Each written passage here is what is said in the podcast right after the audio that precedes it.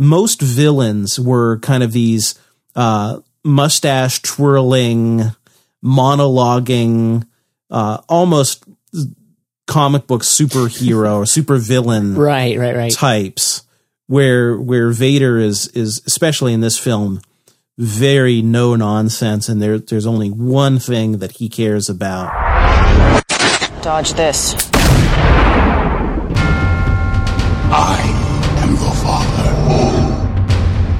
Here on a mission of mercy. You shall not pass! There's only one God, man. And I'm pretty sure he doesn't dress like that. Let's put a smile on that face. I want the truth! You can't handle the truth! Open the pod bay doors, Hal. I'm sorry, Dave. I'm afraid I can't do that. Welcome to the real world. This is episode 117 of the MovieByte Podcast. We're going to talk today about some movies, movie reviews, movie news, trailers, and more. We're recording on Tuesday, December the 9th, 2014. I am TJ, your host, and joining me today is a man who cannot decide what side of the force he's on. It is Joe Darnell. How are you, Joe? I'm doing great. You know, with that intro, I was thinking you were going to call me Count Joe Darnell or something. Yeah, I should have. I, I just my my little brain can't think that far ahead. I would have been so honored. To the only other Count in the How are you, Count galaxy. Joe Darnell, Count Dooku, Count Joe? We, well, that's part of the Star Wars franchise though that we don't discuss. well, I'm doing wonderful, sir. I don't think my voice is quite bassy enough to be a Count, but I'm doing well. Well, Joe, I should uh, introduce our guest before he wonders why he's even on the microphone. Uh, I have a, we have a spe- yes, we have a special guest this week uh, with us in our virtual Skype studio, uh, and that is Jim Metzendorf. Jim, welcome to the show. Hey guys, thanks for having me. Uh, Jim, you're, Hi, you're Jim. of prolific uh, podcast editor, and you have a couple of podcasts of your own, as I understand it. Um, and I, I listened to one of your podcasts, uh, Nerd Novice, that you do with uh, Megan Paletti. Um, and you used to host uh, the Comic Shack over at Five by Five, and I believe you still do some work with Dan over there, don't you? Some uh, podcast editing. Yeah, once a uh, more not so much editing for Dan these days, so much as uh, just kind of general technical consultant. He'll ping me every once in a while for uh, for advice for uh, audio or video setups. But uh, yeah, I still do a lot of uh, a lot of show editing, uh, like for Grizzly Productions, for instance. Um, I edit Random Trek Oh, nice. for the Incomparable Yeah, I listen to that. network. Yeah, and uh, I also edit a show that that you folks might not be familiar with, but uh, is actually pretty popular out there in the podcast world. Um, Joy the Baker um, is a is a pretty well. She's a pretty well known uh, food baking blogger and uh, and book author, and uh, she's got a show that uh, that I have the the privilege of of being the editor for. Nice. Okay. Well, I just uh, jo- joythebaker.com, I assume, is the correct thing. You got it. yeah. um, without any without knowing anything about her or recommending any of her things because I really honestly don't know. I'm just going to throw that in the show notes there. Uh, and the show notes for this episode, of course, uh, as everybody knows who's listened to this podcast for any length of time, will be found at movie moviebyte.com slash mb podcast slash 117 because this is the 117th episode. Uh, so also I'll throw those in the uh, show notes there.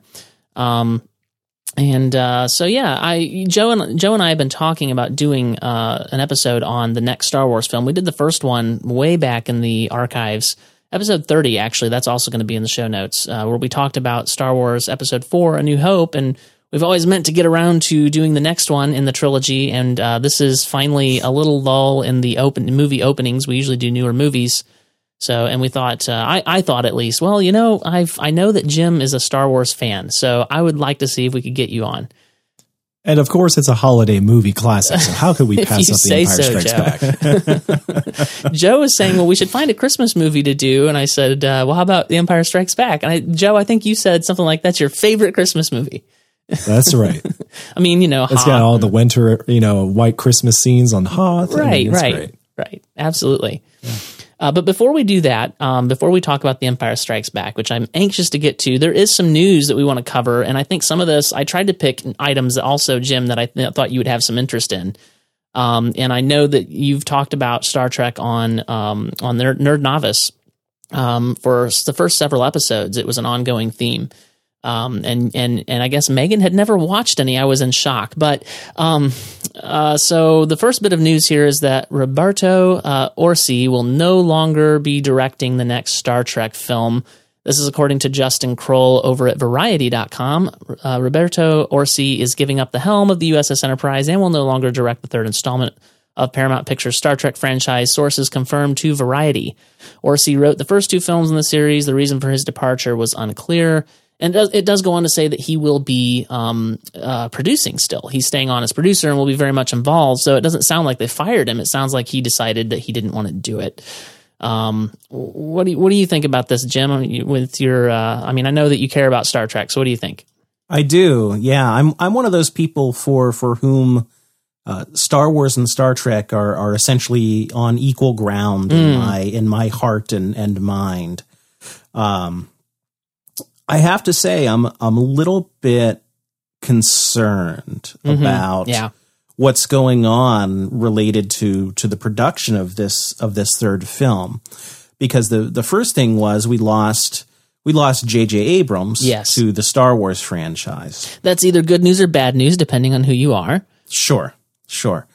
And now to see, you know, uh, Orci leave as director, that kind of makes me wonder if if they're having story problems or exactly what's going on. Yeah, yeah. And and the reason why I say it kind of concerns me is I I would really kind of hate for them to to make a third film just because they feel like they have to do it.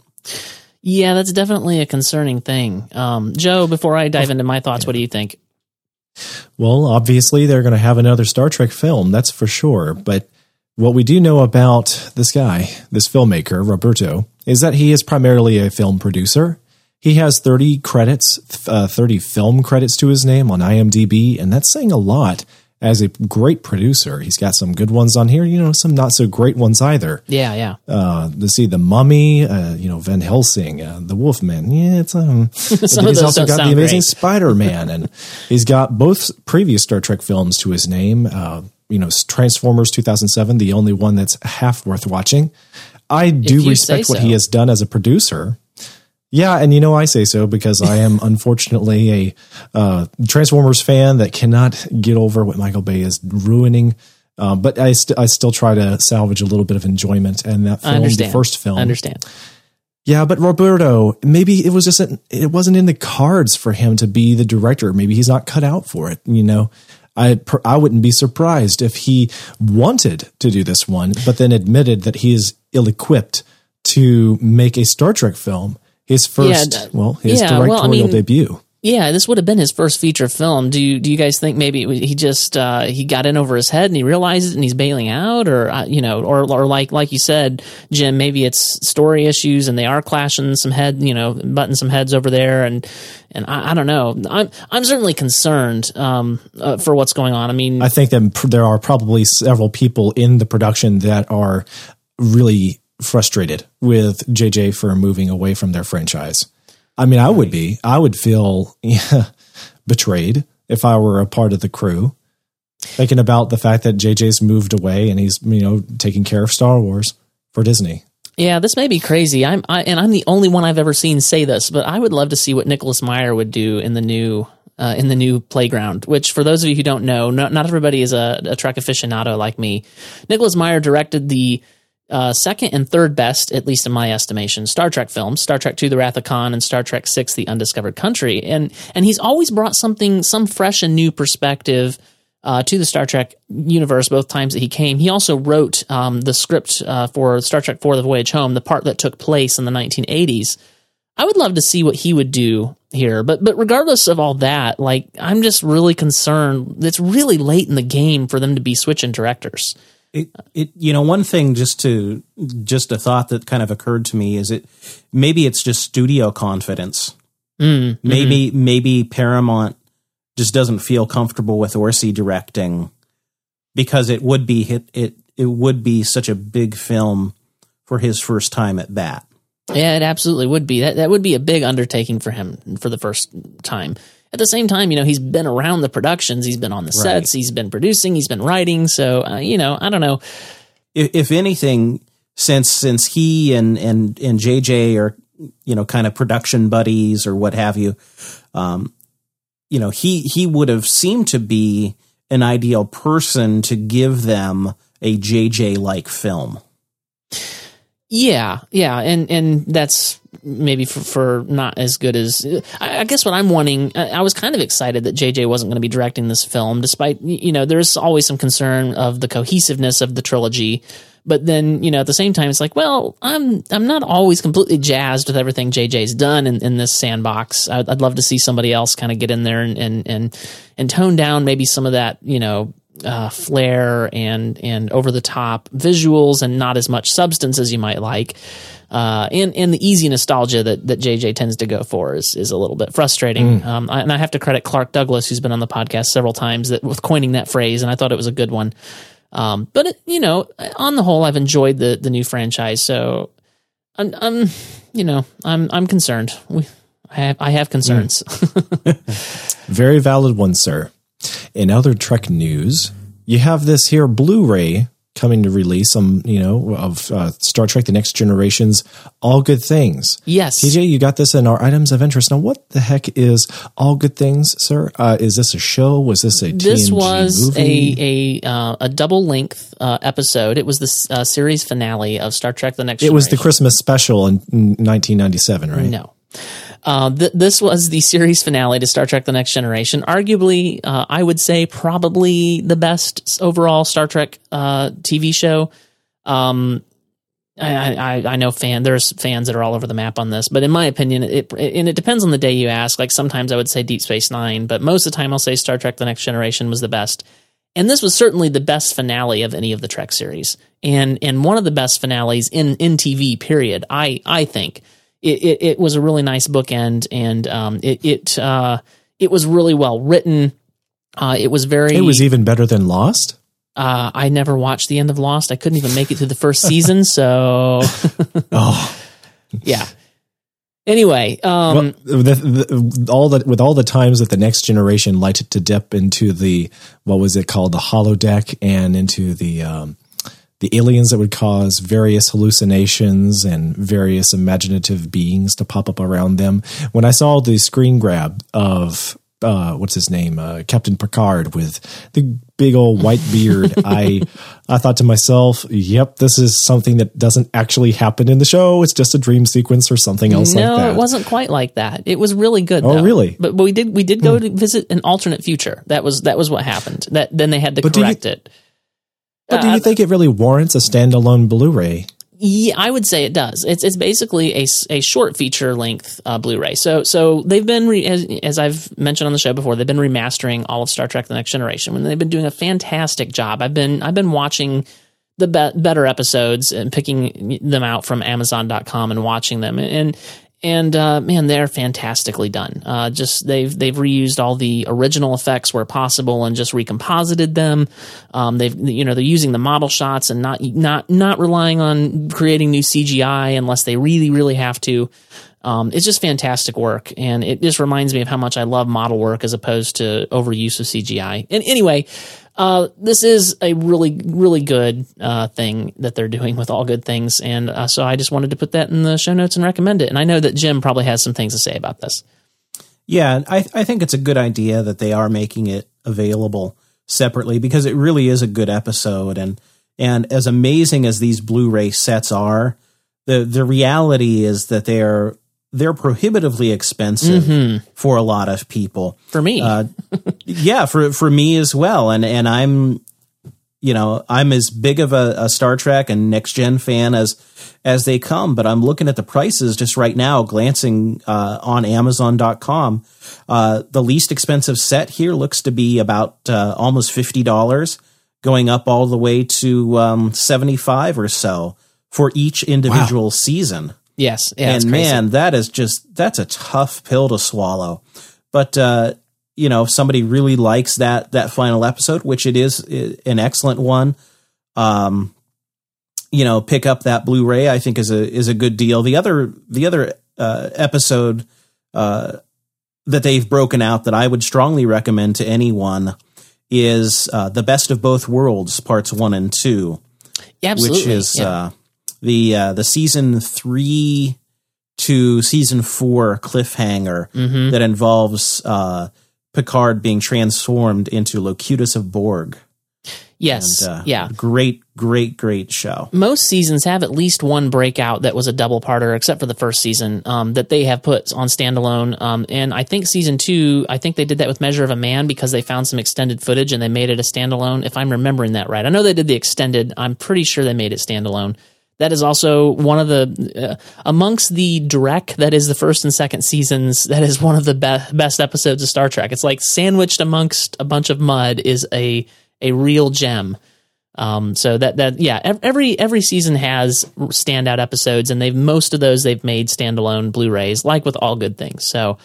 Uh, if if you find as I do the the big entire season sets prohibitively expensive, this is a great thing to, to go do. Now now luckily, um, I'm a subscriber to Amazon Prime, and if you are, you can watch them in HD uh, via their instant watch. Um, I've I've been enjoying that, and and the quality is really good. So that that is highly recommended. If you're not an Amazon Prime subscriber, that's it's worth it for that. I think. So, uh, Joe, do you have anything else to say on this? No, I'm uh, honestly, if there's anything else I would add, it's that I would like to actually see this episode now. It sounds pretty entertaining. It, it, I'm it's definitely it's definitely a good episode. It's it's I saw what maybe the first three seasons and a half. I, I dropped it uh, out around there, and I, I'm very familiar with the characters. I would I would think I would get still something out of this episode. I would never recommend anybody start with season one of TNG. I just I can't. I, I really hate that season with with like I think maybe one exception in that entire season. Uh, I don't know. I was just in it for Wesley. When Wesley Oh left the show, I was done. No, no, no, no, Joe. We we need to work on that. All I have to say is shut up, Wesley. uh, all right. Um, all right. Well, So let's speaking of sci-fi and movies, TJ, yes, and and uh, we have other headlines. in fantasy, yeah, and comic books and and all that good stuff. We we do have some Yeah. headlines here, and that is All right, so Evangeline Lilly. yes. She had something nice to say about the new Ant Man movie. She said it was a great thing that they got rid of the first director. Mm. Okay, I'm just twisting her words. But what she actually said was that Edgar Wright's Ant Man would not have fit the Marvel universe as we know it by, what's his name? Um, that other filmmaker. What's his name? Joss. Joss yeah, Whedon? Joss Whedon.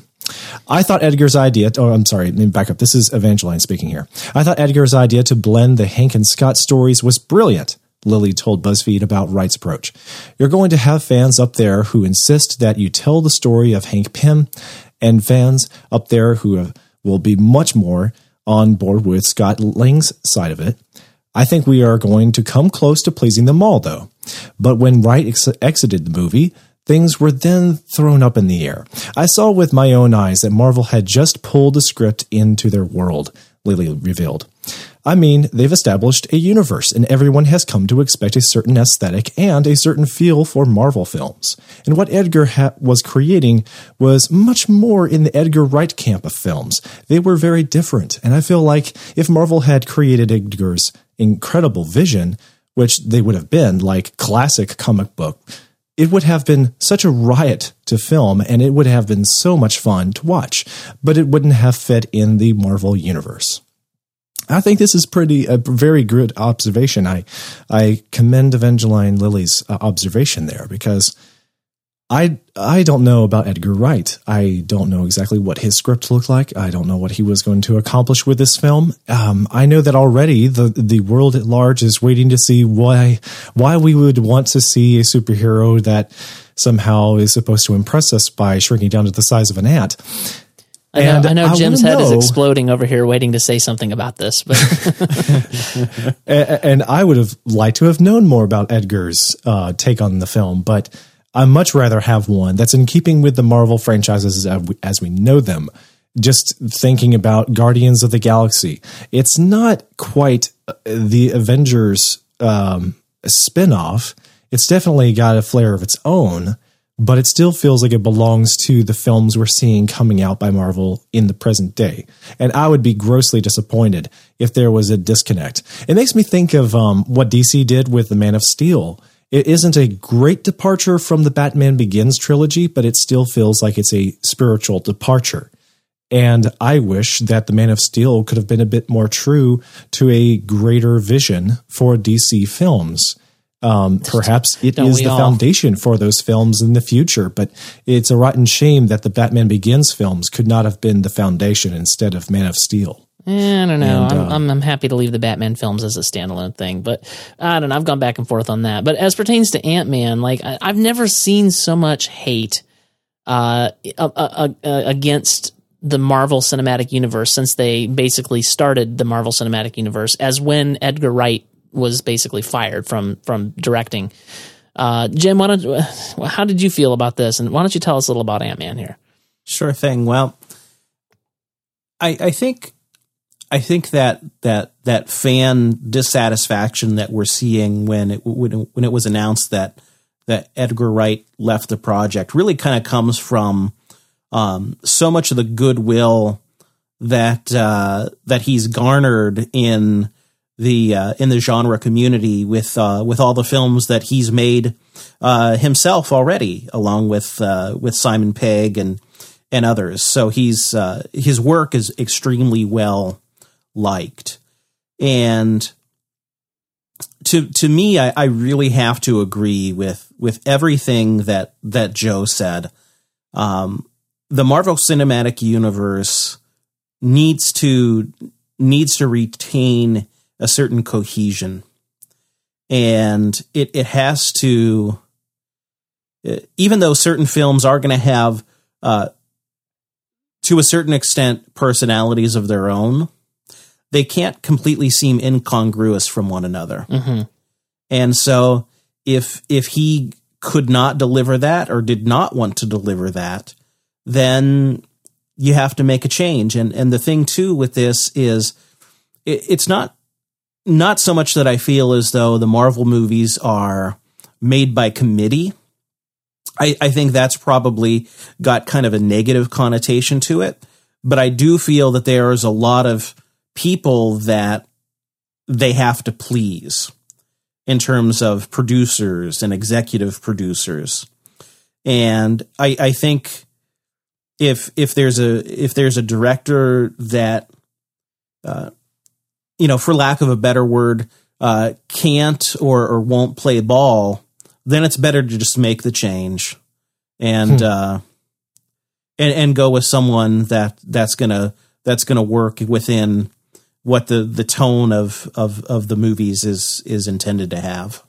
Yeah, and I've heard so many different opinions across the board on that line of thinking. Uh, you know, there's your opinion, which which I think is is perfectly valid, and I'm kind of split down the middle um, because I I understand the need for Marvel for somebody over there. You know, you've got different directors for different movies, but somebody has to kind of be setting the vision, and and and somebody has to be kind of heading that up. And right now, that's Kevin Feige probably, or or a creative team because even Joss Whedon doesn't have free reign, even though he was he was uh, you know supposed to be shepherding Phase Two.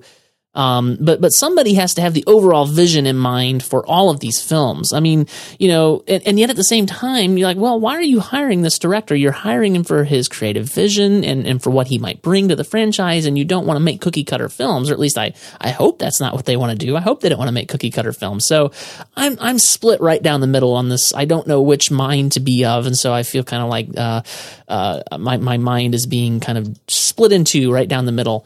Um, but but I definitely hear what you guys are saying, and uh, it's just you know it's just hard for me not to feel a little bit like, eh, what are you guys doing? You know, firing Edgar Wright that was kind of a a, a bad move. But I hear what you're saying for sure. So Well, the outcome cannot be anywhere nearly as bad as the Punisher film, so I think we're good. uh, I, I would be surprised if the outcome was anywhere near as bad as as uh, um, Man of Steel for th- for that matter. That's uh, you got a point there. and, and let me just throw it out right now, guys, that if you ever want to uh, review uh, Roger Corman's Fantastic Four movie, I'm with you. Roger Corman's Fantastic Four. Which one was that? That is the the 1993 uh, abandoned, uh, completed but never released Fantastic Four movie. If it was never released, how do you watch it? Oh, there are sources. Internet, TJ. Okay, okay. Yeah. I, I, I can I can extrapolate. I've never seen it. I'm looking at. Uh, I'm going to Google image search, which may or may not be a good idea, but um, it looks pretty. How shall we say? Wretched. yeah, it's pretty, pretty, pretty low budget. We'll put it that way. Yeah. Yeah. I actually, Anyways. I didn't actually hate the Fantastic Four films that came out recently. Well, the first, the second one was a little bit blah, but the first one wasn't so bad. Um, but they've kind of fallen by the wayside, and and you know, uh, the the torch is now uh, Captain America, so that wouldn't really work to try to continue continue that continuity. So yeah, that that would be uh, not so good. Well, yeah, I'm, I I don't know what more to say about Ant Man other than I I don't know how to feel about it, and I'm not familiar with the the comic. Like like I said, or I don't I think I said this before we actually started the show, and I, I know that our listeners know I'm not really into the comic books, although I wish I could be. I'm just I don't have the time, and I've never had the inclination to really get into them. But I love the movies, so. Uh, I, and I've loved like anytime Marvel comes out with an obscure title like Guardians of the Galaxy or even Iron Man. Like I didn't know who Iron Man was, and I was blown away. So I'm, I'm hoping Ant Man will do the same thing for me, even though it sounds kind of weird. It's probably all for the better, like you're saying. You can appreciate the films a lot more. All right. Well, why don't we talk about this Terminator Genisys trailer? Um, I think we're going to have to skip a couple of these things just for the sake of time. Uh, I've, I've, I've, I've Oh, yeah? added the uh, outline a little too heavily. so Ah, let's talk about the uh, Terminator Genisys trailer. And so here is a clip.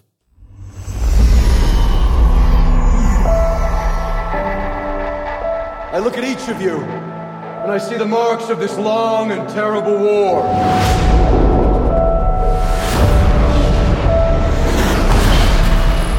If we die tonight, mankind dies with us. There's a clip from the trailer for the upcoming film Terminator Genisys, which is spelled G uh, E N I S Y S. I don't know what kind of sense that makes. It's silly.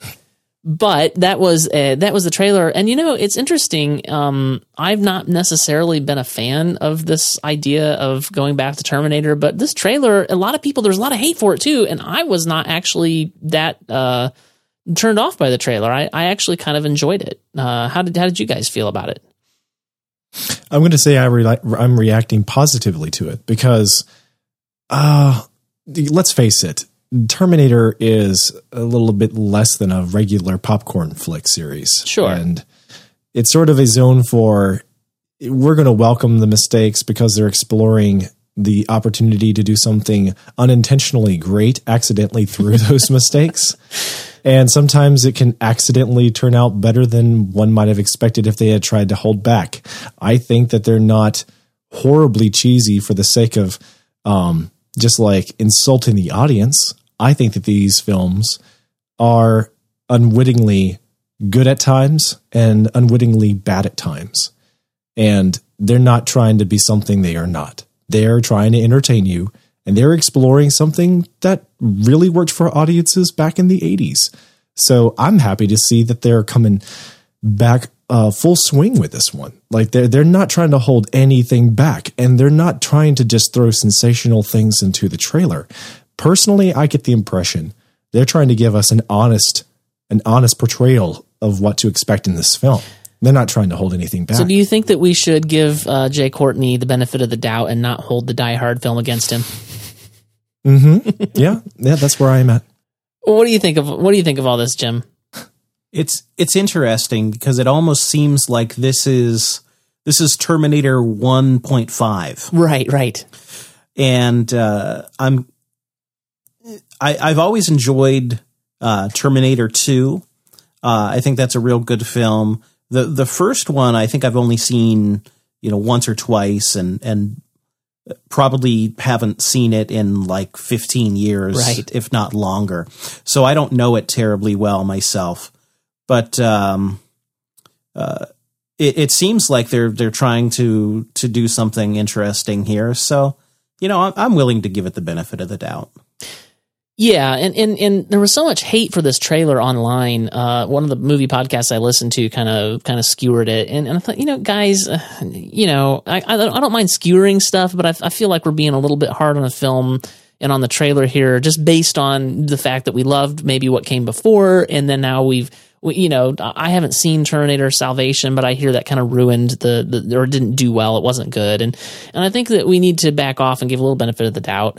And I, I really quite enjoyed this trailer. I'm, I'm a more of a recent, uh, I, have I've only recently watched the Terminator, uh, films. I, I was not allowed to watch them when I was younger, uh, understandably, having now seen them and I just never kind of swung back around and, and caught those until um, until very recently. This this year, in fact, is when I watched the very first Terminator film for the first time. Um, the first one was okay. The second one certainly was better. And then they kind of went downhill from there. Maybe um, the third one, I think, I, I, think I've seen the third and the fourth, or is Terminator Salvation the fourth one? I, have seen up to Terminator. I have not seen Terminator Salvation. That's the one I haven't seen. Christian Bale's was the last one. That's correct. That, that's remember. the one I'm. Yeah, yeah, I haven't seen that one. So I don't know. I'm I'm I'm interested to see what they do with it. Of course, I I liked the um I've liked some of the reboots they've done recently. Uh, RoboCop I liked way better than the first original RoboCop, which I know is is sacrilege, but you know whatever. Hmm. Um, and then uh, yeah, and, and Fizz loves to give me a hard time about that. Hmm. Are you looking forward to the reboot of Rocky? No, I, I can't stand those films. You know this, Joe. You know this. You're just trying to get me going. Yes, uh, I, th- I think I found your buttons. Yes. I, I think that it's it's all things considered uh, hopeful. It's perspective here. I, this is on the up. Well, guys, I think it's time. I've been anxious to get here. We we talked about the, the, we talked about Star Wars. Uh, it used to be just titled Star Wars, and then after a new uh, after this one came out, they retitled it Episode Four: A New Hope, um, which apparently George Lucas had always planned on doing, but he wasn't sure if he's going to get more than one made. So we're here to talk about today the Empire Strikes Back.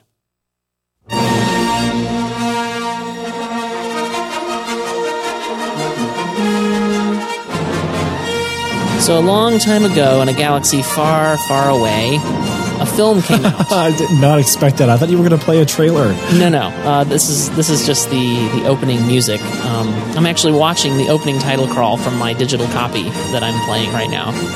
Um, ah. So this film came out on May 21st, 1980. This is two years before I was born.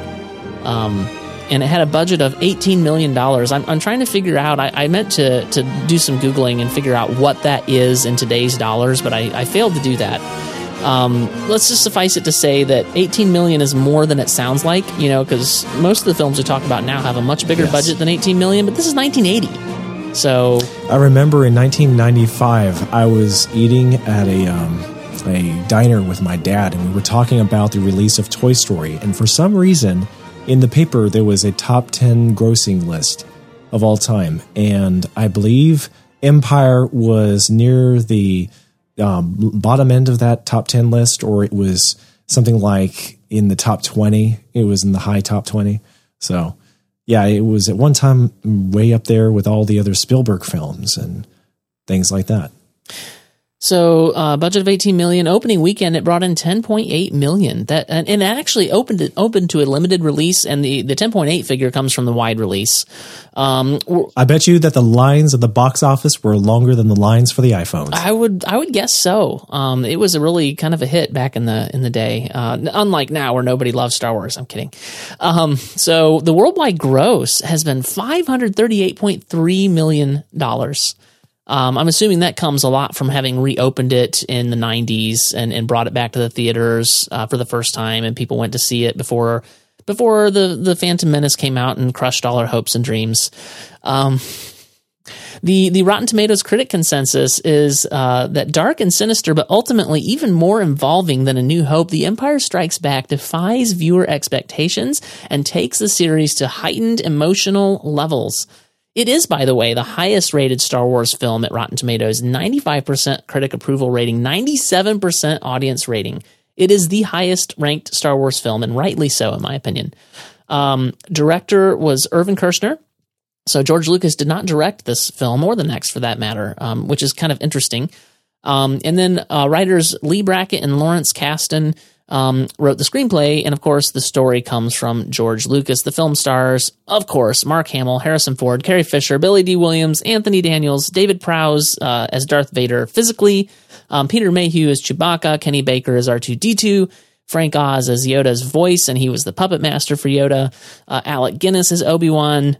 Uh, Clive Revill uh, did the voice of the Emperor, at least if you watch the appropriate version of this film, he did, and not the uh, George Lucas special uh, ruined edition.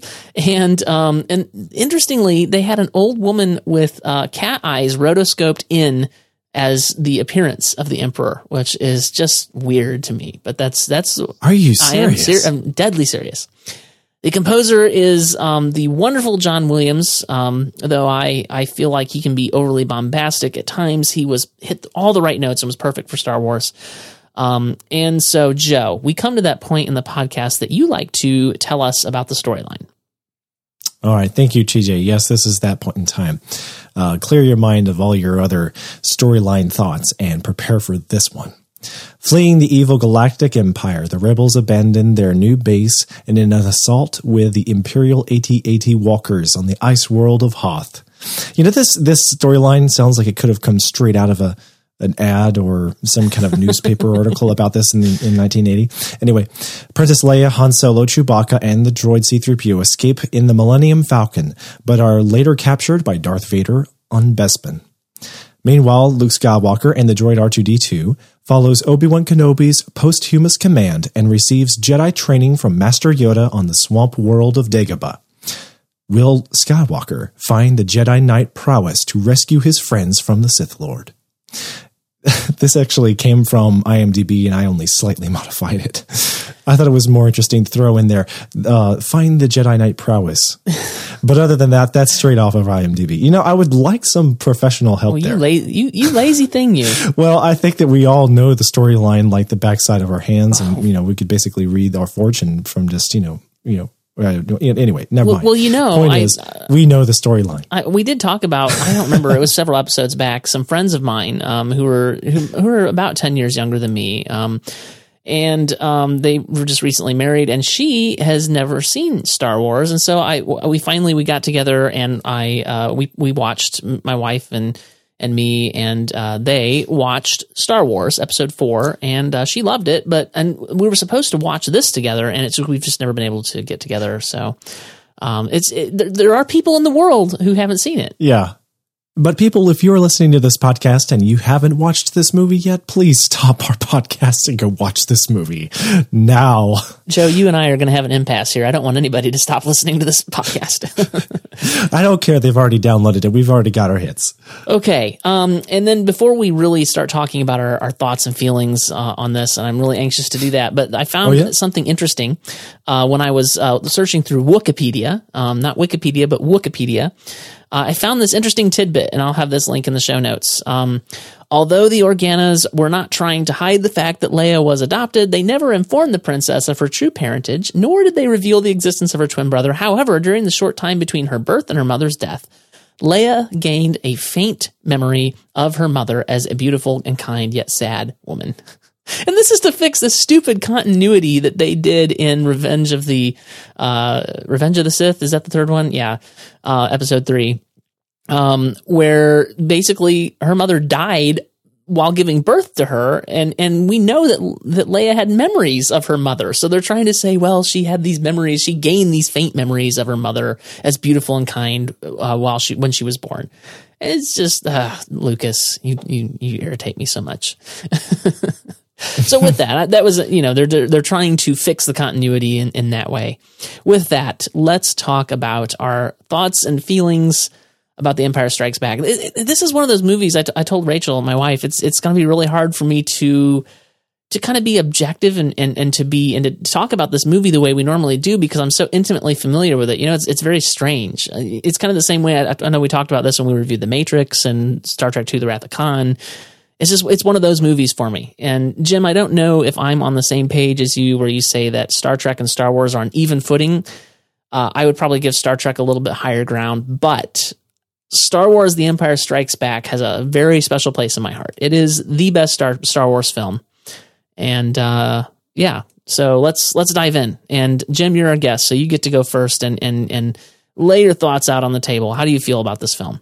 Alrighty. Well, it's I have to agree with you. It's it's the best Star Wars movie.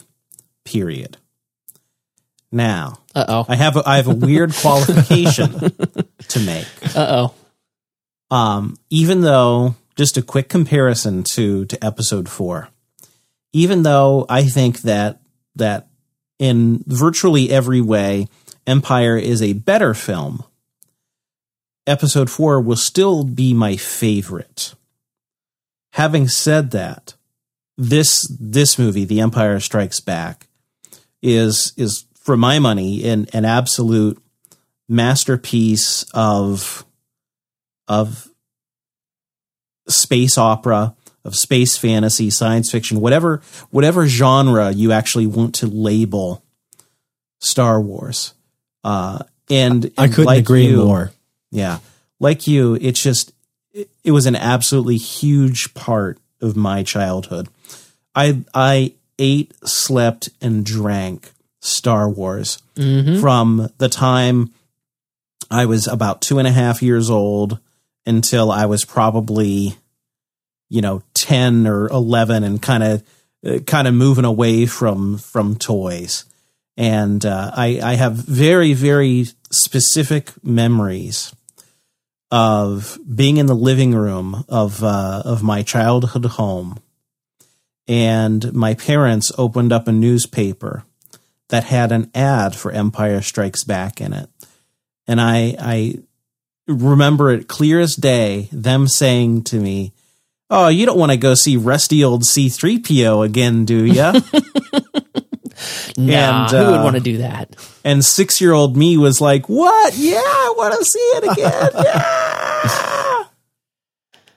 Yeah, I, I um, yeah, th- this is this is one of those movies that is definitely like all three of the Star Wars movies. Uh, you know, y- you talk about uh, how Star Wars was. You had the toys, and you you know you watched it all the time. And and for me, I had a I had Star Wars toys. I had more Star Trek toys that I played with, and uh, it- it's almost like Star Trek was the bedrock on, of which my childhood was built on, and then Star Wars was the dessert, which was just as as good. So, but there wasn't as much of it, and you know it. um, it wasn't currently on TV, you know we watched Star Trek every night, and, and Star Wars was one of those things where like you did a, a special, and you, you you know you went and watched it on a weekend or something, and the family gathered around and watched it or whatever, but it wasn't on every week. So, it, but it's still like burned into my consciousness, uh, and and I've always liked The Empire Strikes Back um, better than uh, Episode Four. That said, I think you're in good company with Joe here, who I believe feels the same way. Joe, is that right? Do I remember you saying that you liked Episode Four the best? Absolutely. I, I wrote the review for episode four for MovieByte uh, about a year ago or so, and uh, we talked about it on episode 30. And uh, like you said, of the podcast earlier, I, I think that what draws me to the Star Wars universe is um, clearly powerful and strong in all three of the original films. There's just one slight edge to A New Hope and The Jedi that the Empire doesn't have. And that is not to say that Return of the Jedi is arguably a better film than the Empire film. I'm not saying that at, Not all. at all. But it's this one element that I miss in the Empire Strikes Back, and that is the in, the interaction, the friendship, and the camaraderie on screen between Luke, Han, Leia, Chewbacca, R2D2 when they're working together, when they're on, in a scene together. I enjoy that they are extremely close friends that are so un- different people and they get along so very well. They clearly care about each other, and you, and you see that unfold on screen while they're learning to deal with each other in episode four, and while they have grown to become good old friends by Return of the Jedi and the Empire. That relationship is definitely well established, but there's mostly you know awkward romance between Leia and Han. Uh, Chewbacca standing in the background of the Falcon most of the time. C3PO conversing, you know, but everybody ignoring him, not actually contributing much to anything. Unless it's to tell and Han the odds. Luke is, yeah. And then there's Luke, who is removed from everybody on the the Millennium Falcon party. So, you know, the interaction between Yoda and Luke is something special in Empire.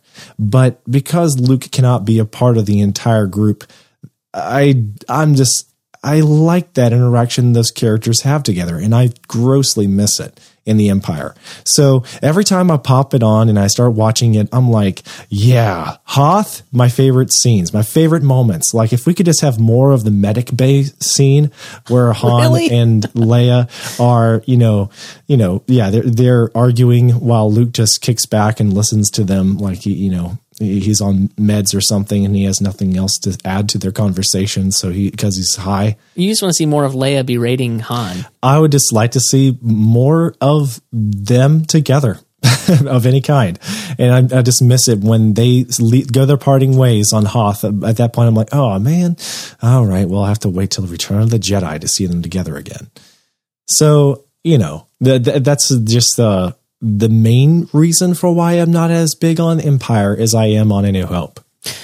Well, let me. Uh, we can go ahead and start really diving into our likes now, moving past our general thoughts. Um, and let me tell you why, uh, if I can. And this is going to be very hard to do. It, it's it's so hard to talk about a movie I'm so intimately familiar with. So, which sounds strange, but it's just weird.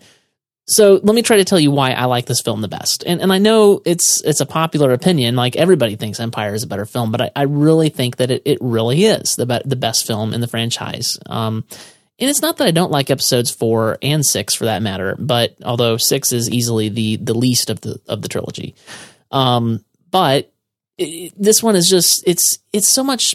I don't know. It's it's a very tight film. It there's nothing in this film that's wasted. Every scene has a purpose, but it doesn't feel like it's rushed. It, like it doesn't feel like they've cut anything extra, you know extraneous that that would have been a nice character moment. Like it's all there and it's it's contained really well. Um, this movie dives right into the story. You know where most of your your um. Oh, oh, well, I, I should say a lot of your uh, your trilogies and your your continuations and stuff. They kind of feel like they need to bring you back up to speed or whatever. I, I felt a lot that way a little bit with with the Hunger Games, um, and and and this this film really just sort of you know if you're not familiar with Star Wars, well, that's tough luck. And and I like that approach. Like if you you should have watched the first one. to complement your idea there, the first thing you see is the Imperial probe droid popping his head up out of the snow. Right, And yes. He's making these funny sounds and he looks kind of like a bug, but then he's flying, but for no apparent reason. And there's smoke rising. And then the next thing you see is Luke's binocular, you know, tech, techno uh, binocular vision while he's scoping out the bot. And, you know, if, if you missed the first film, you're really lost already. But at the same time, if you know your basis, then this this is this is enrapturing. this moment just is so stark to everything you saw in episode four. Yeah. So, um, yeah, and, and then the next thing that I have on my list, I actually have a list of, I try to make a list of things I liked about this film. Um, I'm, I'm, I'm no John Siracusa, but I have my lists. Uh, Vader is is kind of off his leash. It, it was always kind of weird. I, I think I don't know. Maybe you guys can can help me on this, but I always thought it was kind of weird in Episode Four that he's kind of like on on a Tarkin's leash, like Tarkin is over him or something. But like he's a Dark Lord of the Sith, and he should only answer the Emperor. I, you know, the the the, the Master of the Sith. Like I, I didn't quite understand what was going on in Episode I have Four. the answer for you. Uh, okay, go ahead. Yeah, uh, originally the idea was that Grand Moff Tarkin was in charge of the Death Star itself. It was his jurisdiction. The Emperor had made him in charge of it, and Darth Vader was more or less responsible for special operations. So he had he would have jurisdiction over projects that he was specifically given by the Emperor, whereas governors presided over specific vessels and uh, battle stations and the like. Well, regardless, in this film, Vader he answers to no one, and he is on the warpath, and he he really feels like a big movie villain here. Like like there you you know he's he's the original. I don't know if he's the original, but to me, he's the original big bad movie villain, right? Like he he his presence is keenly felt, and and this feels like a more polished version of Vader. Where in the first film he felt kind of yelly, like like he yelled a little bit too much, and he he, he felt kind of uh, overbearing and not in control of himself all the time. And in this film, he never yells. He's always very in control of the situation and of everything that's going on.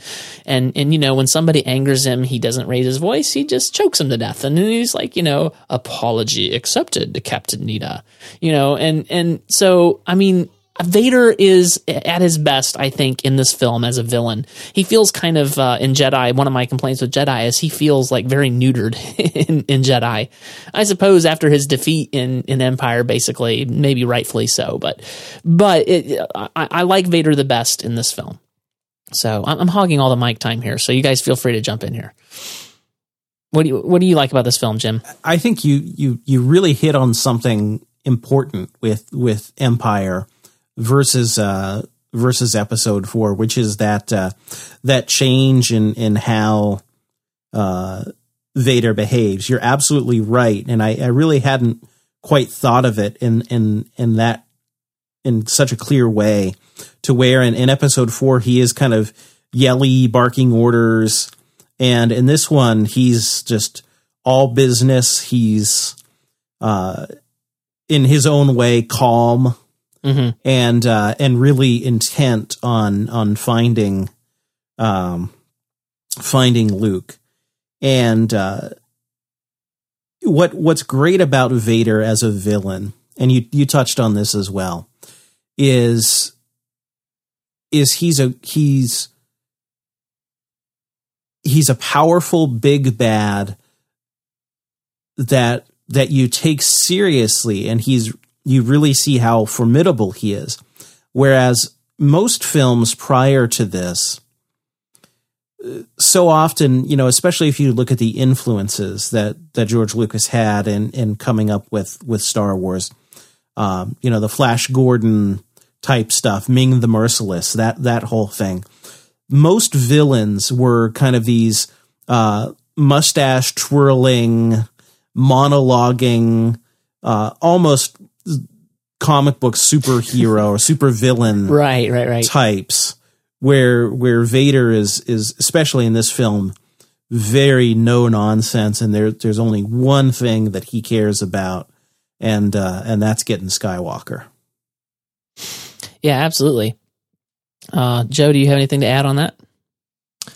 Along these lines, as a um, like a uh, sub point to Darth Vader himself, is all the more instances we get to see the imperial um, the imperial forces. We see the empire their their walkers on hoth. We see their star destroyers and formations.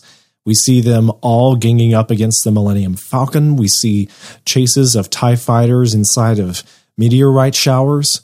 We see them invade a cloud city and just turn it on its head. And anytime we see uh, Vader's arm stretch out and manipulate people, it, it, they're just all pawns and putty in his fingers. And it, there are so many great moments, even with these smaller roles, characters like Captain Needa and Admiral Piett. And we see um, just the just how creepy the empire can actually be from the inside. While they maintain all this order and no one seems especially evil really on the bridge of the super star destroyer besides darth vader but they're clearly up to no good and they, it's downright disturbing because this is the first time Vader goes so far as to actually kill his own officers. We saw him right. uh, choke, force choke. You know, uh, what was the um, Monty or something like that? Yeah, yeah, know, yeah, On the Death Star in the first film. That's when uh, Tarkin told him to knock it off. Yeah. And this is the first time we actually see him killing people left and right if he thinks it's going to serve his ambition.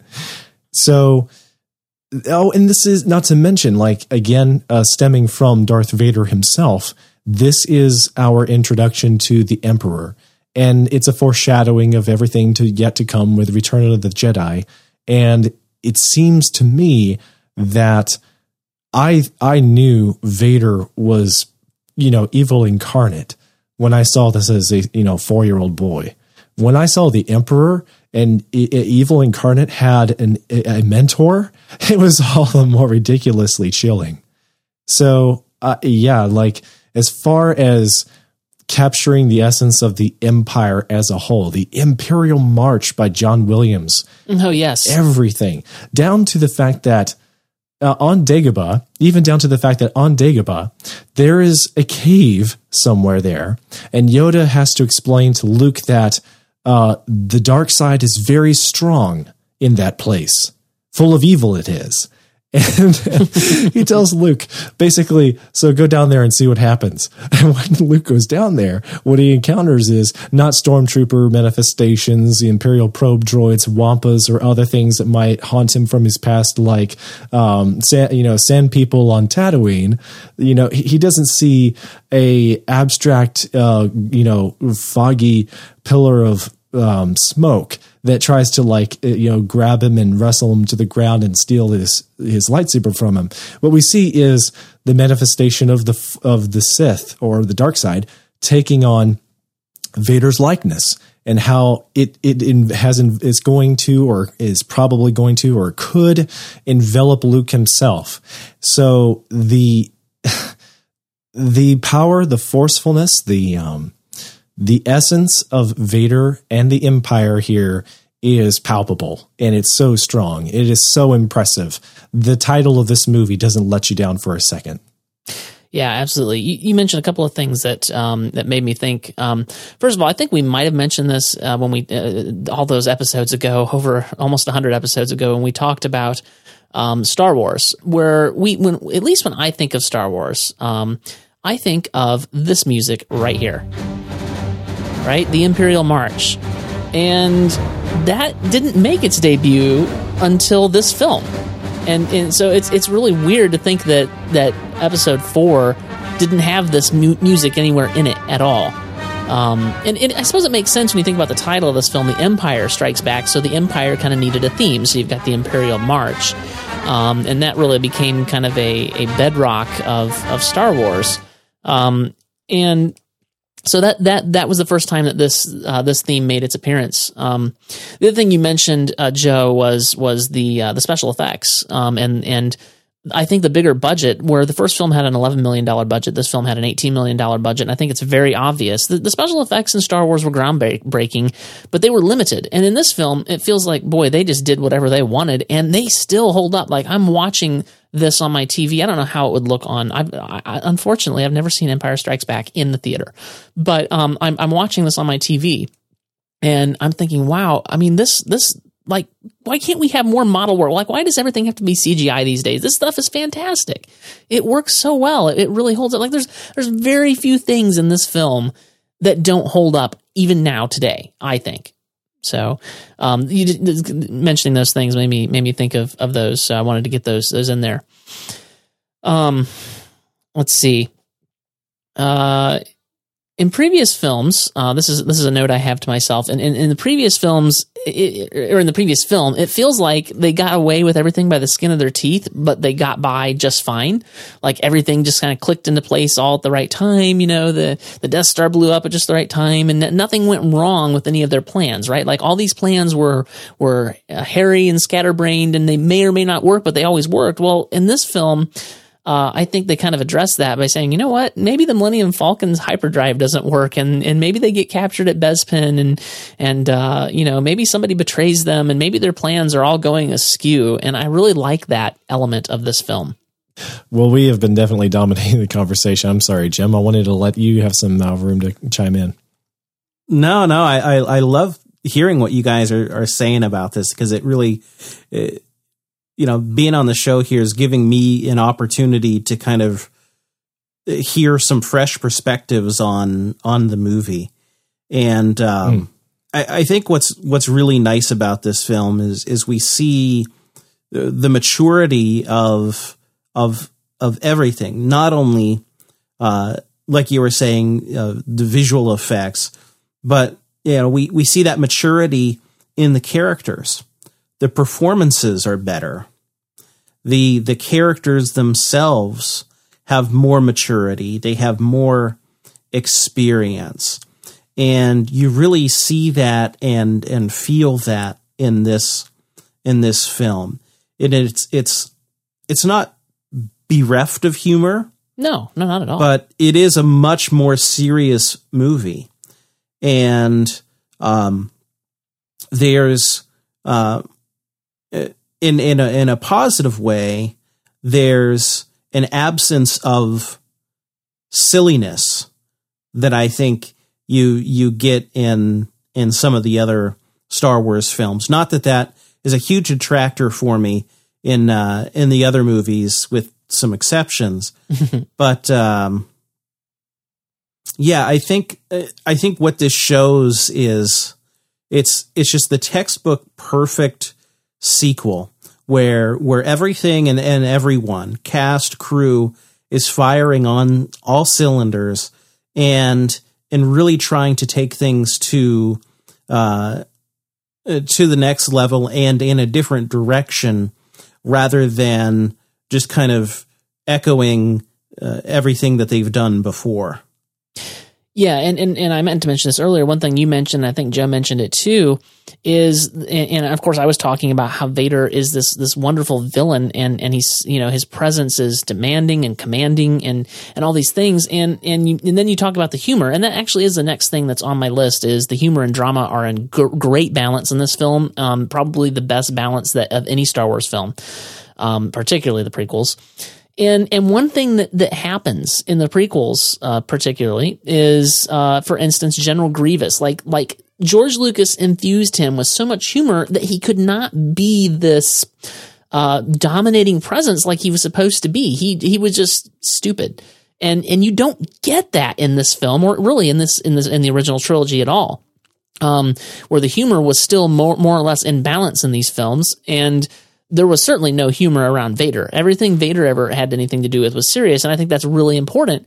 And then when you com- compare and contrast to to General Grievous or Count Dooku or or or or Darth Maul, who just felt like a service character, and and yeah, I, all all of this plays into what shaped this film to be such a well made film and and the, humor certainly is a, is a huge aspect of it. Like so much of it later was played for humor, where they just didn't do that here. And and you're right, this film does have some of that humor. You know, three PO, of course, he's the comic relief, but he's so well in balance. You know, where he, he felt um, it, it really felt. Uh, um, what's the word I'm looking for when you indulgent. The 3PO's humor felt really indulgent, for instance, in the Clone Wars, but here it works really well because the rest of the film is not so indulgent, so that you can have some comic relief from 3PO and not feel like it's indulgent.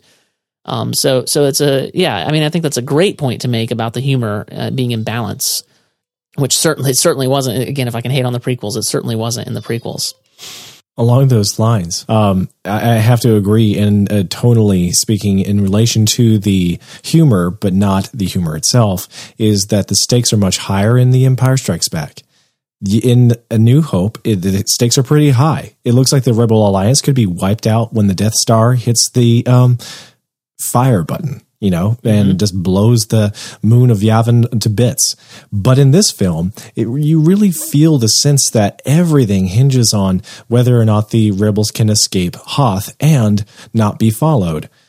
It just so happens that Vader is not interested in following the Rebel Alliance at large. He's interested in following Luke, so they're able to escape. But then if you go to the prequels, since you brought them up, TJ, I will. Um, it doesn't to. seem like there are any stakes, really. No. It seems like everything is a dance. The good guys, the bad guys, they fire, they have armies, they fall, they rise, they, they, they, it's like an adventure. It, they're too excited. It's like they're enjoying the fact that they are at war. And with every moment, it's a little bit like play then to you know flash you know flash you know back to the the return of the jedi. Even though the stakes are very high at the end of return to the jedi there's a little bit more of that playfulness in the battle on endor. So it takes away some of the high stakes. The feeling that what happens here actually matters. People die. It's the end of everything we cared about. Our hope is dead.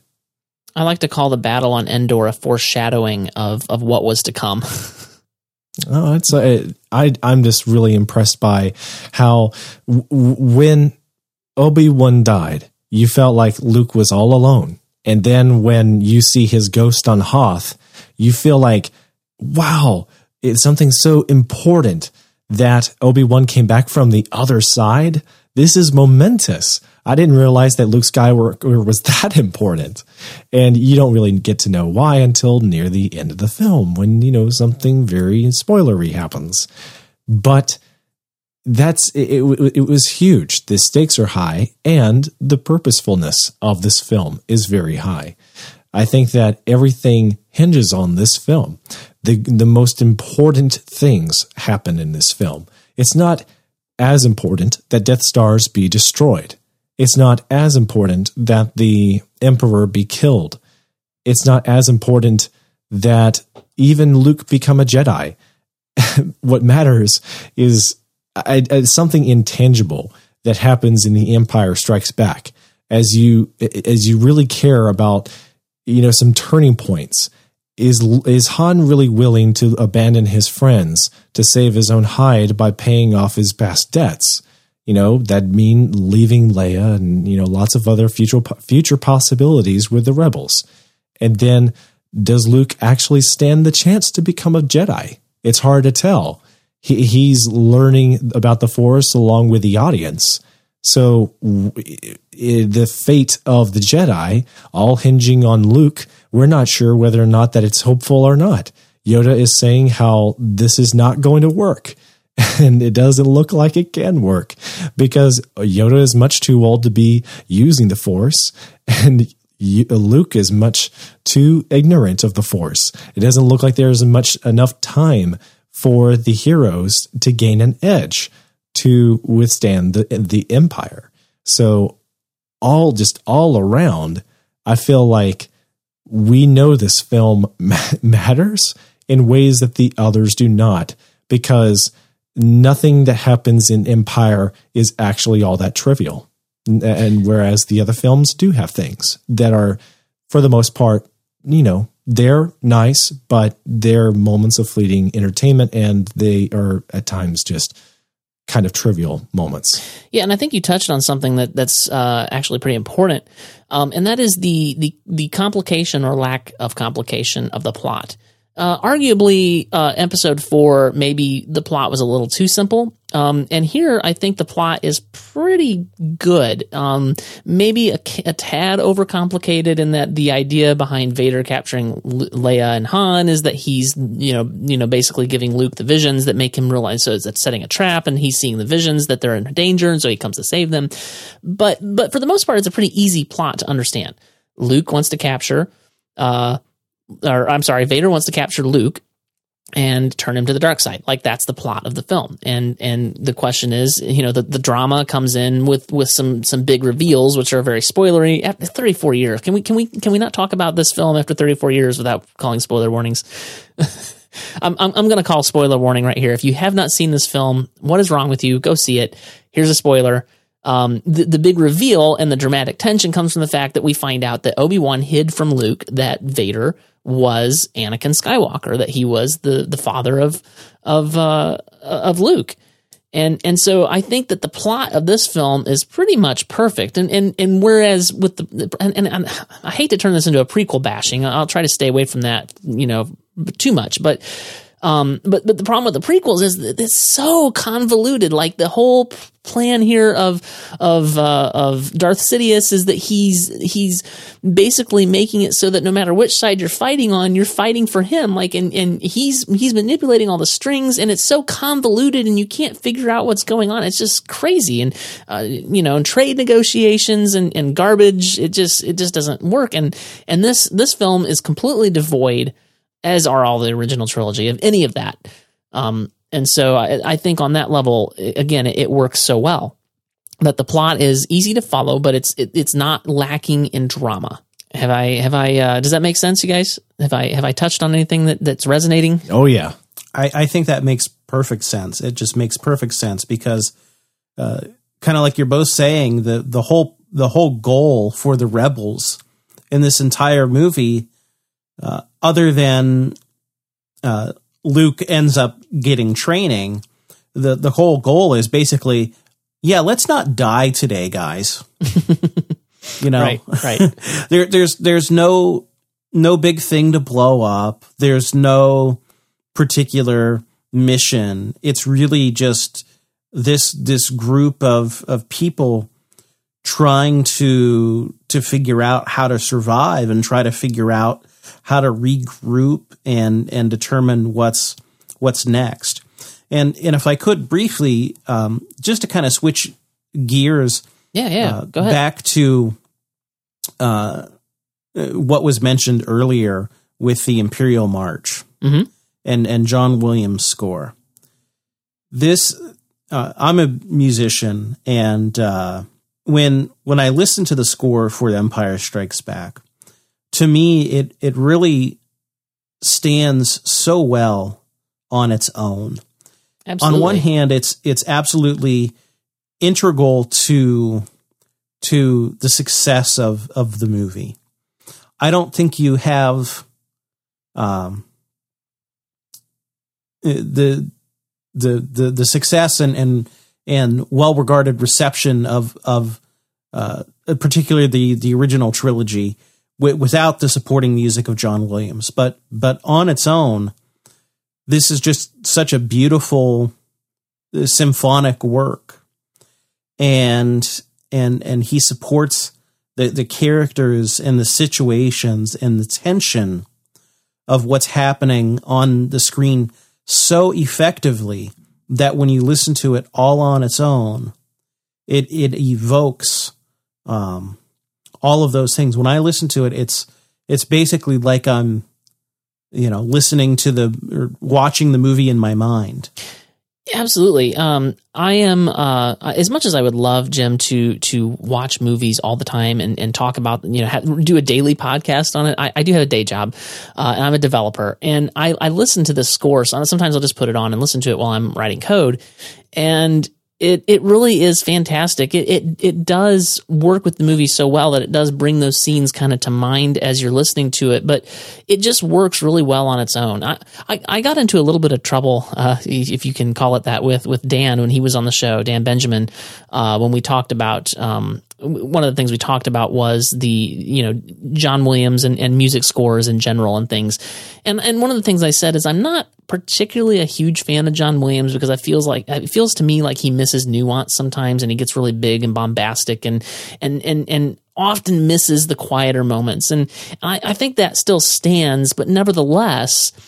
Uh, I don't know. This would not be like you can't have a Star Wars film. I don't know what they're going to do when he dies. You can't have a Star Wars film without a John Williams score. I, I, I don't know how you do that. And and this is this is certainly no different. And I completely agree that that Star Wars, I would have to say, is John Williams probably his best, most renowned work. Um, I, I don't know of anything that he's done that's better than than the score, particularly for The Empire Strikes Back. So I I am in complete agreement with you. What I find very intriguing about the Empire Strikes Back soundtrack, and f- on top of the fact that we get the Imperial March, and we also have the Yoda theme, and it is very good. If you get to listen to it on its own, it's it's quite nice. But uh, apart from just having the Star Wars main title theme revisited, the excellent in credits music as well for its own listening pleasure, ironically, we got a lot from the special edition Star Wars Episode 5 The Empire Strikes Back edition of the soundtrack. If you go back and um, take a listen to various editions of the soundtracks in general, my personal favorite are the ones that were released at the time of the Star Wars special editions in 1997 because there are never before heard tracks that John Williams composed that were optionals for various scenes throughout Mhm. the three films. Mhm. And Lucas got to pick which tracks he wanted most of all. And as a whole, you just get so much more scope of the music from that particular edition. I would highly recommend it. Yeah, yeah, I know, I know which edition you're talking about. And as soon as you, I was trying to cue it up. As soon as you mentioned Yoda's theme, it is, it is really good. Obviously, the Imperial March is the most well-renowned theme, but Yoda's theme is is so good. Um, and now he's off onto some other part of it, but but particularly the the main uh, uh, part where it's da, da, da. I mean, it, it's just it's so good. Um, so yeah, we, we could talk about the music probably for hours. Um, Jim, I, I don't know if I've ever heard you talk about being a musician. What kind of uh, instruments do you play? Uh, I play the saxophone very mediocrely, and the clarinet uh, just plain badly. But uh, yeah, I actually I actually went to went to music school and uh, ended up kind of graduating with uh, with a degree that gave me focus areas uh, in in applied music, but also uh, computer information systems. Nice. But uh, you know, just real, real, real fast. You you you kind of mentioned your your thought about John Williams not being maybe the most subtle composer, Right. And and I cannot disagree with that. And I'll I'll, I'll tell you what, you know, you know, since you're you're pretty tuned into to that sort of thing, um, I really enjoy the work of Jerry Goldsmith Mm-hmm. and I Bernard Herrmann. Oh, I haven't heard of him. Yeah, Bernard Herrmann scored almost all of Alfred Both Hitchcock's excellent. films. Yeah, and and what's interesting is is is John Williams and Jerry Goldsmith were both heavily influenced by by Bernard Herrmann. He came slightly. He was essentially kind of the previous generation, or maybe half a generation, uh, you could say, prior to uh, to them. But uh, but if if you want to check out composers who who really can can write for very very quiet subtle moments those uh those are two folks that that I would encourage anyone to really check out Yeah, absolutely. I, I completely agree that Jerry Goldsmith, uh, his his work uh, in the subtler and quieter moments is really really good. It- but he can get big and bombastic too, which is I'm, I'm, I I don't mind big and bombastic when it's called for. And we have him to thank for what we now universally recognize as the the canonical Star Trek theme, which he didn't write until the motion picture. And sometimes I think that uh, people don't think as much of him as they should. His his work. Uh, this is a complete sidetrack, but it, that's what I love about the MovieByte podcast. Um, his his work on Star Trek: The Motion Picture was phenomenal. Like I hate that movie, but I love the the sound, the score. Like he he did phenomenal work on that movie, and it's just such a shame it was such a poor movie that it went along with. Uh, but yeah, I, I completely agree. Jerry Goldsmith. Another one that I I feel hit some really nice, uh, subtle, uh, quiet moments is um uh man his his name is slipping my uh my mind here. He did um he's doing the Hunger Games uh J- James Newton Howard. He really he really hit some tender moments. So that that's another another recommendation if you if you want to get uh subtle scores going. Um so we we, we mentioned the Yoda theme. Uh, and um, I wanted to talk a little bit about Yoda. Obviously, in 1980, there was not anything like CGI. Certainly not on this level, anyway. That that were you know in in the in the uh, in the Clone Wars and in Revenge of the Sith, Yoda was all CGI, and and frankly, it wasn't bad. Like it was way better than the puppet they used in the Phantom Menace. I don't know what was going on there. Um, but here he is all puppet, and this is of course the canonical, the first time we see Yoda. So this is what he looks like. Um, and and occasionally I had this thought, and I've never had this thought before. I don't know if I was over scrutinizing it this time. I thought he does occasionally look a little like a Muppet, um, but most of the time they're really good about camera angles and how it works out, and um, and, and when he's not trying to eat uh, a, a little bit of Luke's food, he mostly looks real. um, and and it's just such a he's such a great character. It- I don't know if you guys know this. Um, I've heard. I, I I don't know if this was like in a special feature I haven't seen or something, but I remember hearing that George Lucas like almost cut Yoda entirely from the film. Like he he saw it. Irvin Kershner was showing him dailies. And he's like, oh man, I just that he just didn't think it was working. And then I I heard that he saw it with John Williams Yoda theme, and he was sold. Like it, it just worked for him. Um, so that that's I don't know if I don't know if that's canon. I don't know if that's real or not. That's what I, that's one of the stories that I've heard, and I'm really glad, of course, that he left him in because Yoda is, of course, one of the best things about this movie. And, and I really, really, really love the scene where Luke is like, "Oh, it's I can't do it. It's too hard. It's big. You expect the impossible, you know." And and Yoda just he goes, you know, and he just sort of raises his hand, and up comes the ship, and it just you know, and, and Luke is, "Oh man, you know, I, I can't believe it," you know, and he's like, "That is why you failed," you know, and it's just such a wonderful scene. Like, how could you ever even dream that Yoda wasn't a part of this movie? But apparently, it was a close call, and he was almost like, "We got to take him out." So. Uh, I'm, I'm really glad that he was left in. I agree. I think that there are two other fabulous moments with Yoda when he is sober and acting serious. For one is the very emotionally moving scene where he first ha- uh, takes opportunity to scold Luke. You know, the music, the monologue inside of Yoda's little house there, and he is overanalyzing Luke and you know uh, criticizing how this boy is impatient. He's too old. He's too old to begin the training. Sorry, I had I had I had to. Oh, I had that's a very good impression there, TJ. I, I, I am a believer in your inner Yoda voice. It is actually one of the few impressions I can actually do. Uh huh. All right. Well, uh, Luke is interesting in that moment because it seems like he is, while Luke is being sucked in and convinced and pulled into the um, the awe of this Jedi Master, so are so is the audience. While Yoda is just you know uh, goofing it up and acting like a, a bumbling alien idiot of Dagobah, it's really hard to take him seriously and you know it's it's fun humor. It's really entertaining. The, you know the um, the awkward uh, humor between him and R two D two. But as soon as Luke takes Yoda seriously, I think the audience warms up to him extremely fast. And then Luke says, "I am not afraid," and Yoda just looks at him with that cold stare.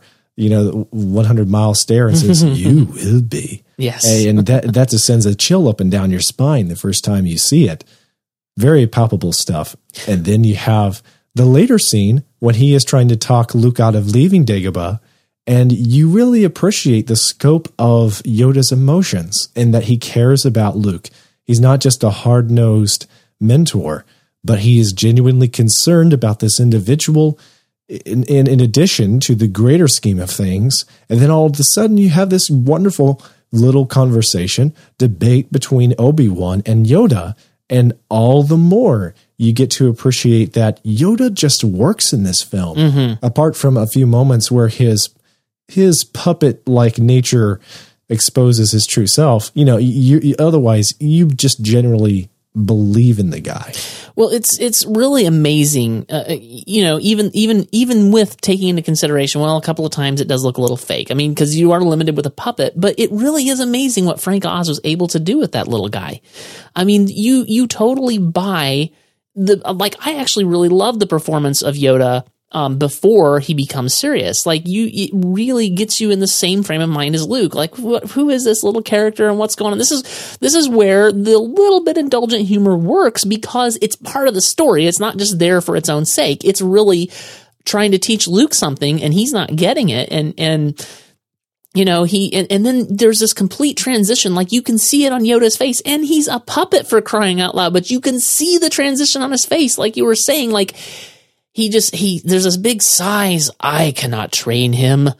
You know he he just it's wonderful. It really is wonderful. Like how he was able to do that with a puppet how frank oz was able to accomplish this i have no idea. But it works so well.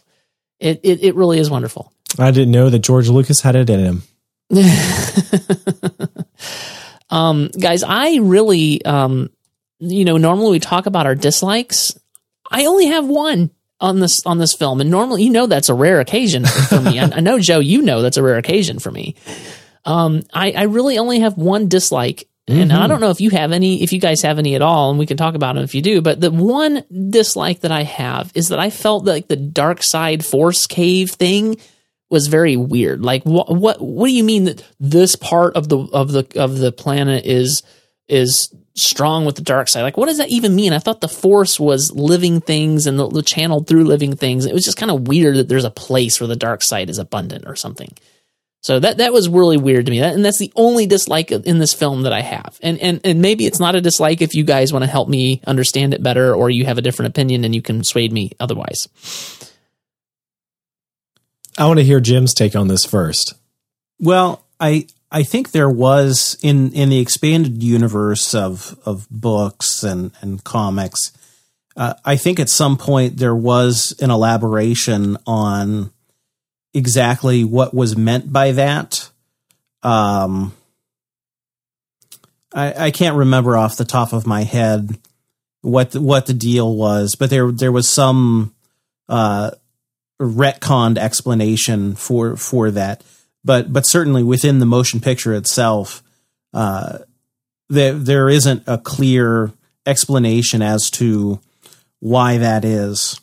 Um, which which is a little bit uh, uh, a little bit unusual it'd be interesting to to go back and look at into maybe a previous draft of the script to see if there was additional uh, uh, information given on that. Yeah, that's Now- a good point. It, it almost feels like it was divorced from something else that was part of the script. Or I, I'd love to see the script notes or the, or a different draft of that. That's a good point. Right, right. Yeah. And I, I think the only, it's it's not even a complaint uh, for me, but uh, uh, one thing that I've never quite understood in the film is exactly how much time elapses for for Luke while he's training and uh, and concurrently that travel time for uh, for uh, Luke. I'm sorry for uh, Han and Leia uh, in the Millennium Falcon. It, it's it's not real clear in the film if it's maybe a couple of days or a week or or several weeks or or uh, maybe even a month or or more. And I, I've kind of looked online and, and seen conflicting opinions about that, but uh, uh, again, not really a complaint, just uh, uh, kind of something that that's always been a question mark for me in the movie. Yeah, yeah. Joe, what do you think about that? Mm, I, I have my questions in, about the movie as well. No real complaints, really. Just uh, a few observations that puzzle me.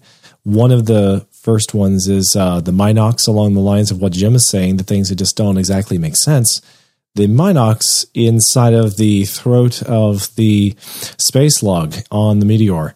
It never really made sense to me why these bat-like creatures are down the throat of a space slug. Why would these bat-like creatures that presumably are living inside of a cave actually be down the throat of another monster? And how do they sustain their life exactly? What do they normally eat when they're not chewing on power cables?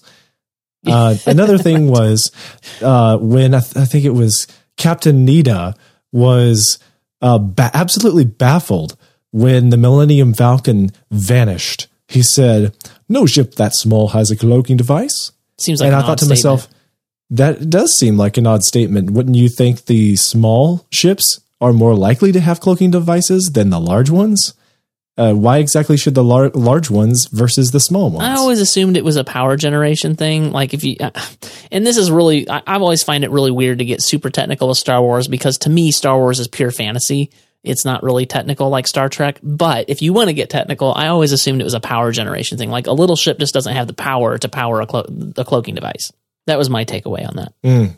And I can understand that. That's a that's a reasonable excuse. I, I, I buy that. I think I, I've I've come to that conclusion as well. It just doesn't really seem to make sense. It's one of those things like the timetable that doesn't seem to really add up if you think about it.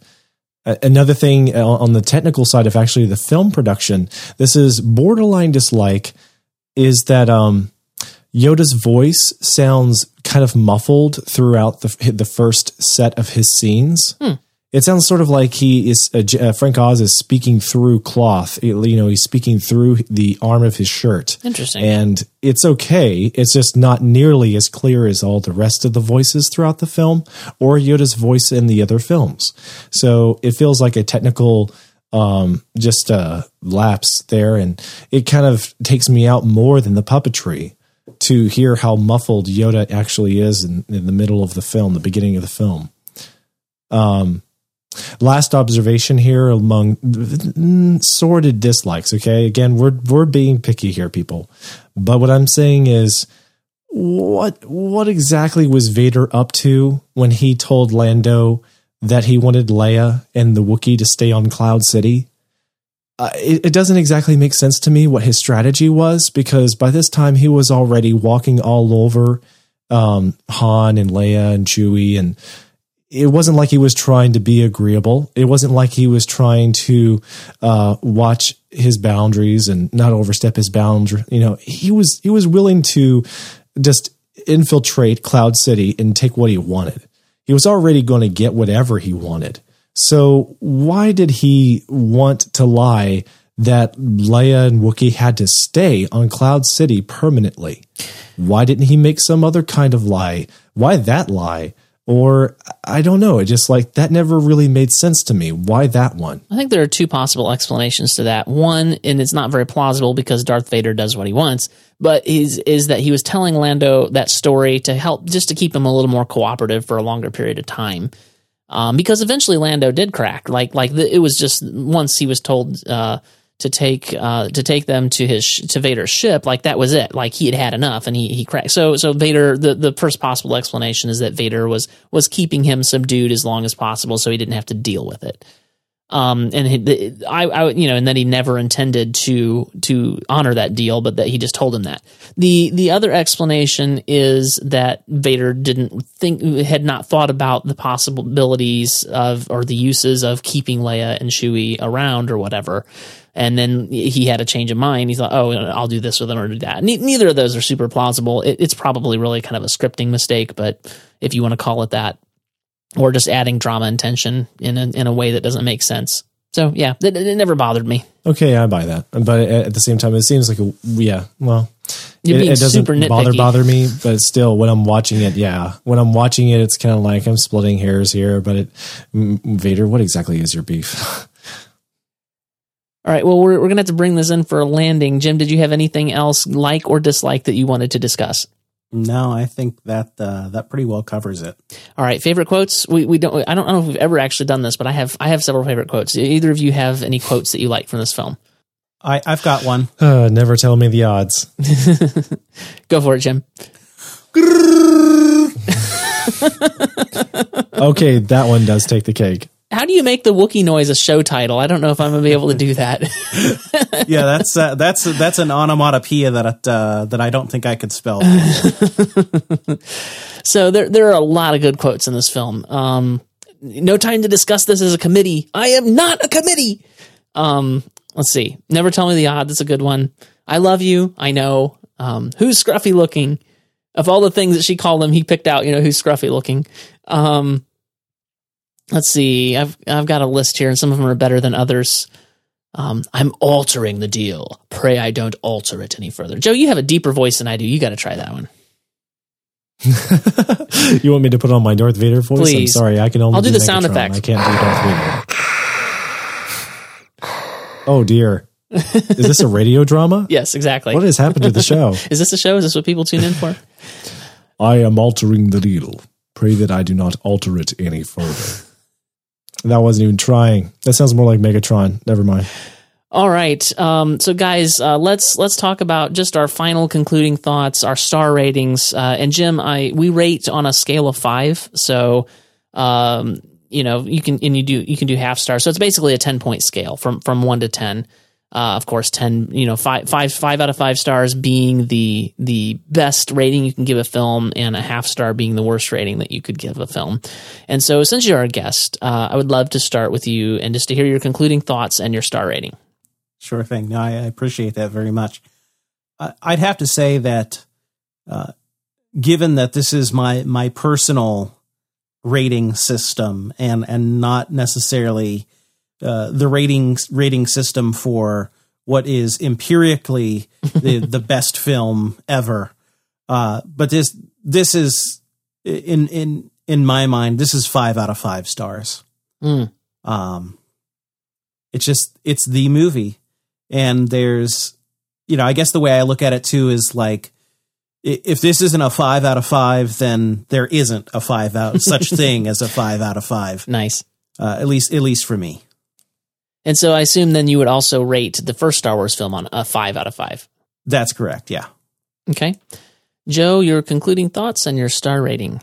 All right. Well, I say The Empire Strikes Back is the first Star Wars film I remember from childhood, but I'll I'll admit that I didn't appreciate it as much that early on, and uh, I think that this is true for, uh, for the experience for a lot of young children. We're more attracted to, for whatever reason, aspects of the other films a little bit more.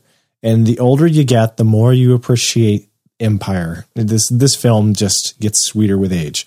So it's good, it's clean, content rich entertainment. It tugs on the heartstrings and it inspires and it humors my inner geek. It is the Star Wars film by which all others are measured. So I say five for five stars, absolutely any day of the week. And even though it is not my favorite, it is a close second. Joe, I don't remember what your star rating was of the first film when we reviewed it. Can you remind me? It was five stars. Okay, so five stars for that one too. So you you and Jim, you're you're uh, two two birds of a feather over there. Um, I, I, would have to say, um, I, I wish I could give this this film a five star rating, uh, and and I give it a four and a half out of five, leaning toward five, like 4.75, 4.9 out of five. Like like if it wasn't a ten point scale, I'd be you know going way up closer to, to five, but but I'm at four and a half. Um, and and that's just because like I very very very rarely hand out a five star, uh, and and there are only like three films that I've ever given a five star to. One of those is Star Trek II: The Wrath of Khan. Another one is The Matrix. And this film is so close, like it's just right there that I could even be convinced to give it a five. So I'm I'm all four and a half with all these qualifiers, right? Um, it is a fantastic film. They don't make films like this anymore. I wish they did. Um, I, I, would I would love to see more films like this. Um, it, it, just feels like most modern films, as much as I enjoy a lot of these, you know, newer films sometimes, uh, and they've made some good ones. You know, I, obviously I really loved uh, Avengers and and stuff like that, but just it feels like they're just they just don't make them like this anymore. I would love to see more of a focus on story in, in modern films and less of a focus on the effects and and and you know even even who's acting in it. Like a lot of these actors in Star Wars: The Empire Strikes Back and and, and when they cast them in the original film, they were relatively unknowns. Uh, and and so there was more of a focus on the story and less of a focus on the technical aspects and the star power. And so I would love to see a return to that. And just based on those things alone, and, and, just, you know, this film, it really is a classic. It's, it's part of my childhood. I'll always, it'll always hold a special place in my heart in that way. Uh, I remember sitting down and, and watching it with the family, you know, so for all those reasons and all the reasons we discussed, um, I have to say this is, this is one of the great films and, and I think it always will be. No, no matter what George Lucas tries to do to it in the future. And thankfully he's, he's, you know, given the rights over to Disney and whatever, so we won't have to worry about him meddling anymore. And and by the way, I forgot to mention this at the top of the um, of the show or when we started the review of this film.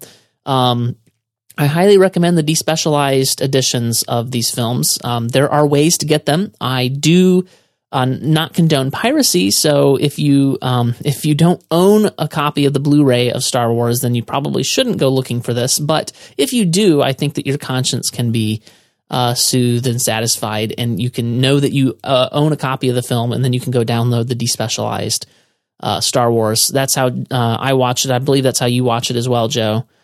Um, and uh, it's it's not that hard to find, not that hard to download, and and a lot of fans have put in a lot of work into these these films, and I, think it's a great preservation effort. Um, you know, uh, Han shot first, always. Um, Jim, are you familiar with the despecialized Star Wars? I've seen uh, I've seen the episode for despecialized, mm-hmm. and uh, that one that one's quite good. Uh, I haven't seen the the ones for for Empire Jedi though. Okay, yeah, they they put in a lot of work even recently. Like they released despecialized 2.0 or something like that, uh, and they put in a lot even a lot more work. And they're working on updating the one for Empire, but the one that's out there now, the one that I have, is really good. Um, and you know they've got uh, you know they, and, and this is the thing where Mm, we're, we're going. I meant to end the show, but let me just talk about this, and then we'll end the show. Um, this is the thing where uh, I actually wouldn't didn't mind the fact that they put um, Ian McDiarmid in and replaced um, the the old lady that was playing the Emperor originally, but they changed his dialogue. Like, and, and that was not cool with me. I, I want the film in its original form, and and even though I would have been okay with the change for Ian McDiarmid, I'm happy to have a copy that has the original look and feel. It wasn't Ian McDiarmid, but that's okay. It, it wasn't that far off, and, and it's not a, a, a it doesn't ruin the film. It doesn't ruin Jedi that, that it's not the same actor, you know?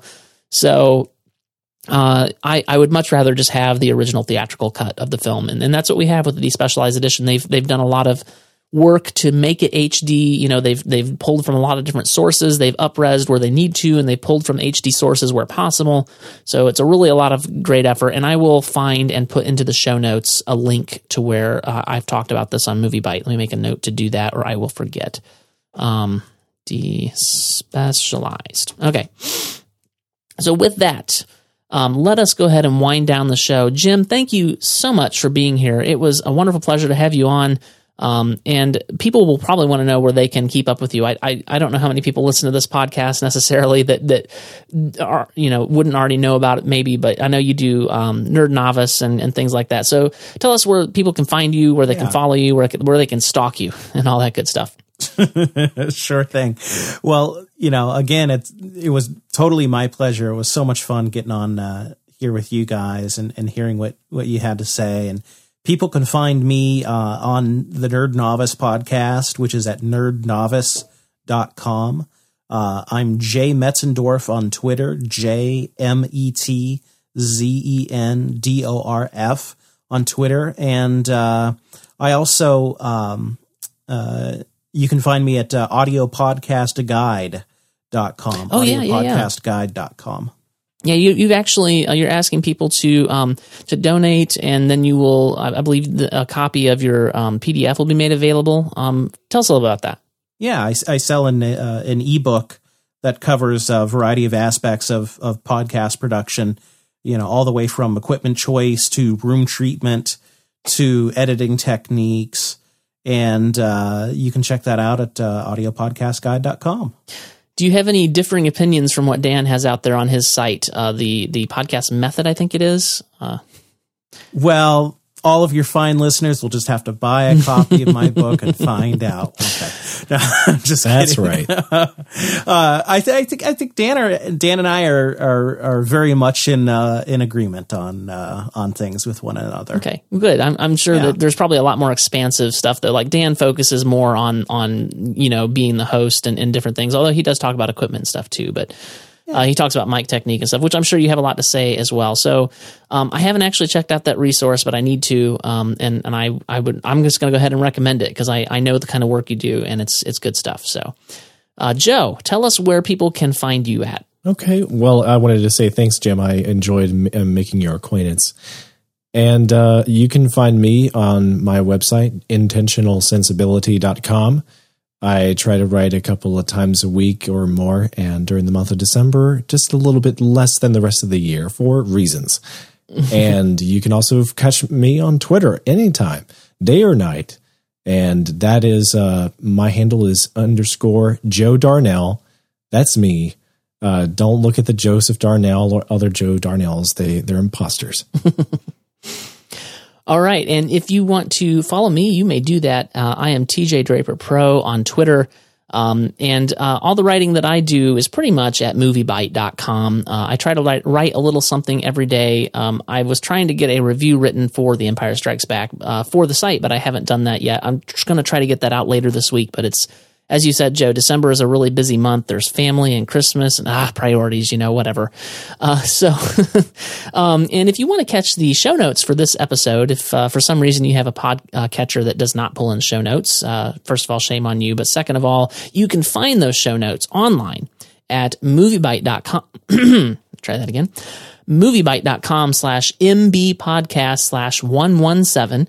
Uh, that is where you will find the online version of those show notes, and you can share that link with uh, your friends, your family, your loved ones, anyone who you care about. Really, uh, that would be wonderful if you did that.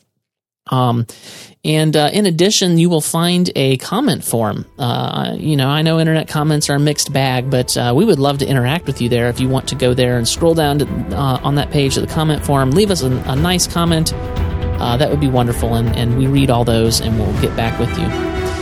Uh, next week, we're going to be reviewing Exodus, Gods, and Kings. Looking forward to that. Uh, Ridley Scott can be a mixed bag sometimes, but I feel like I'm, I'm certainly going to at least like the uh, style and the visuals and, and the storytelling of this film. So, Exodus, Gods, and Kings, we're looking forward to that. Um, last I heard, Fizz was going to be able to make it to join us on that episode, as he does occasionally, uh, but he has not confirmed that yet, but that's a possibility, so be looking forward to that next week.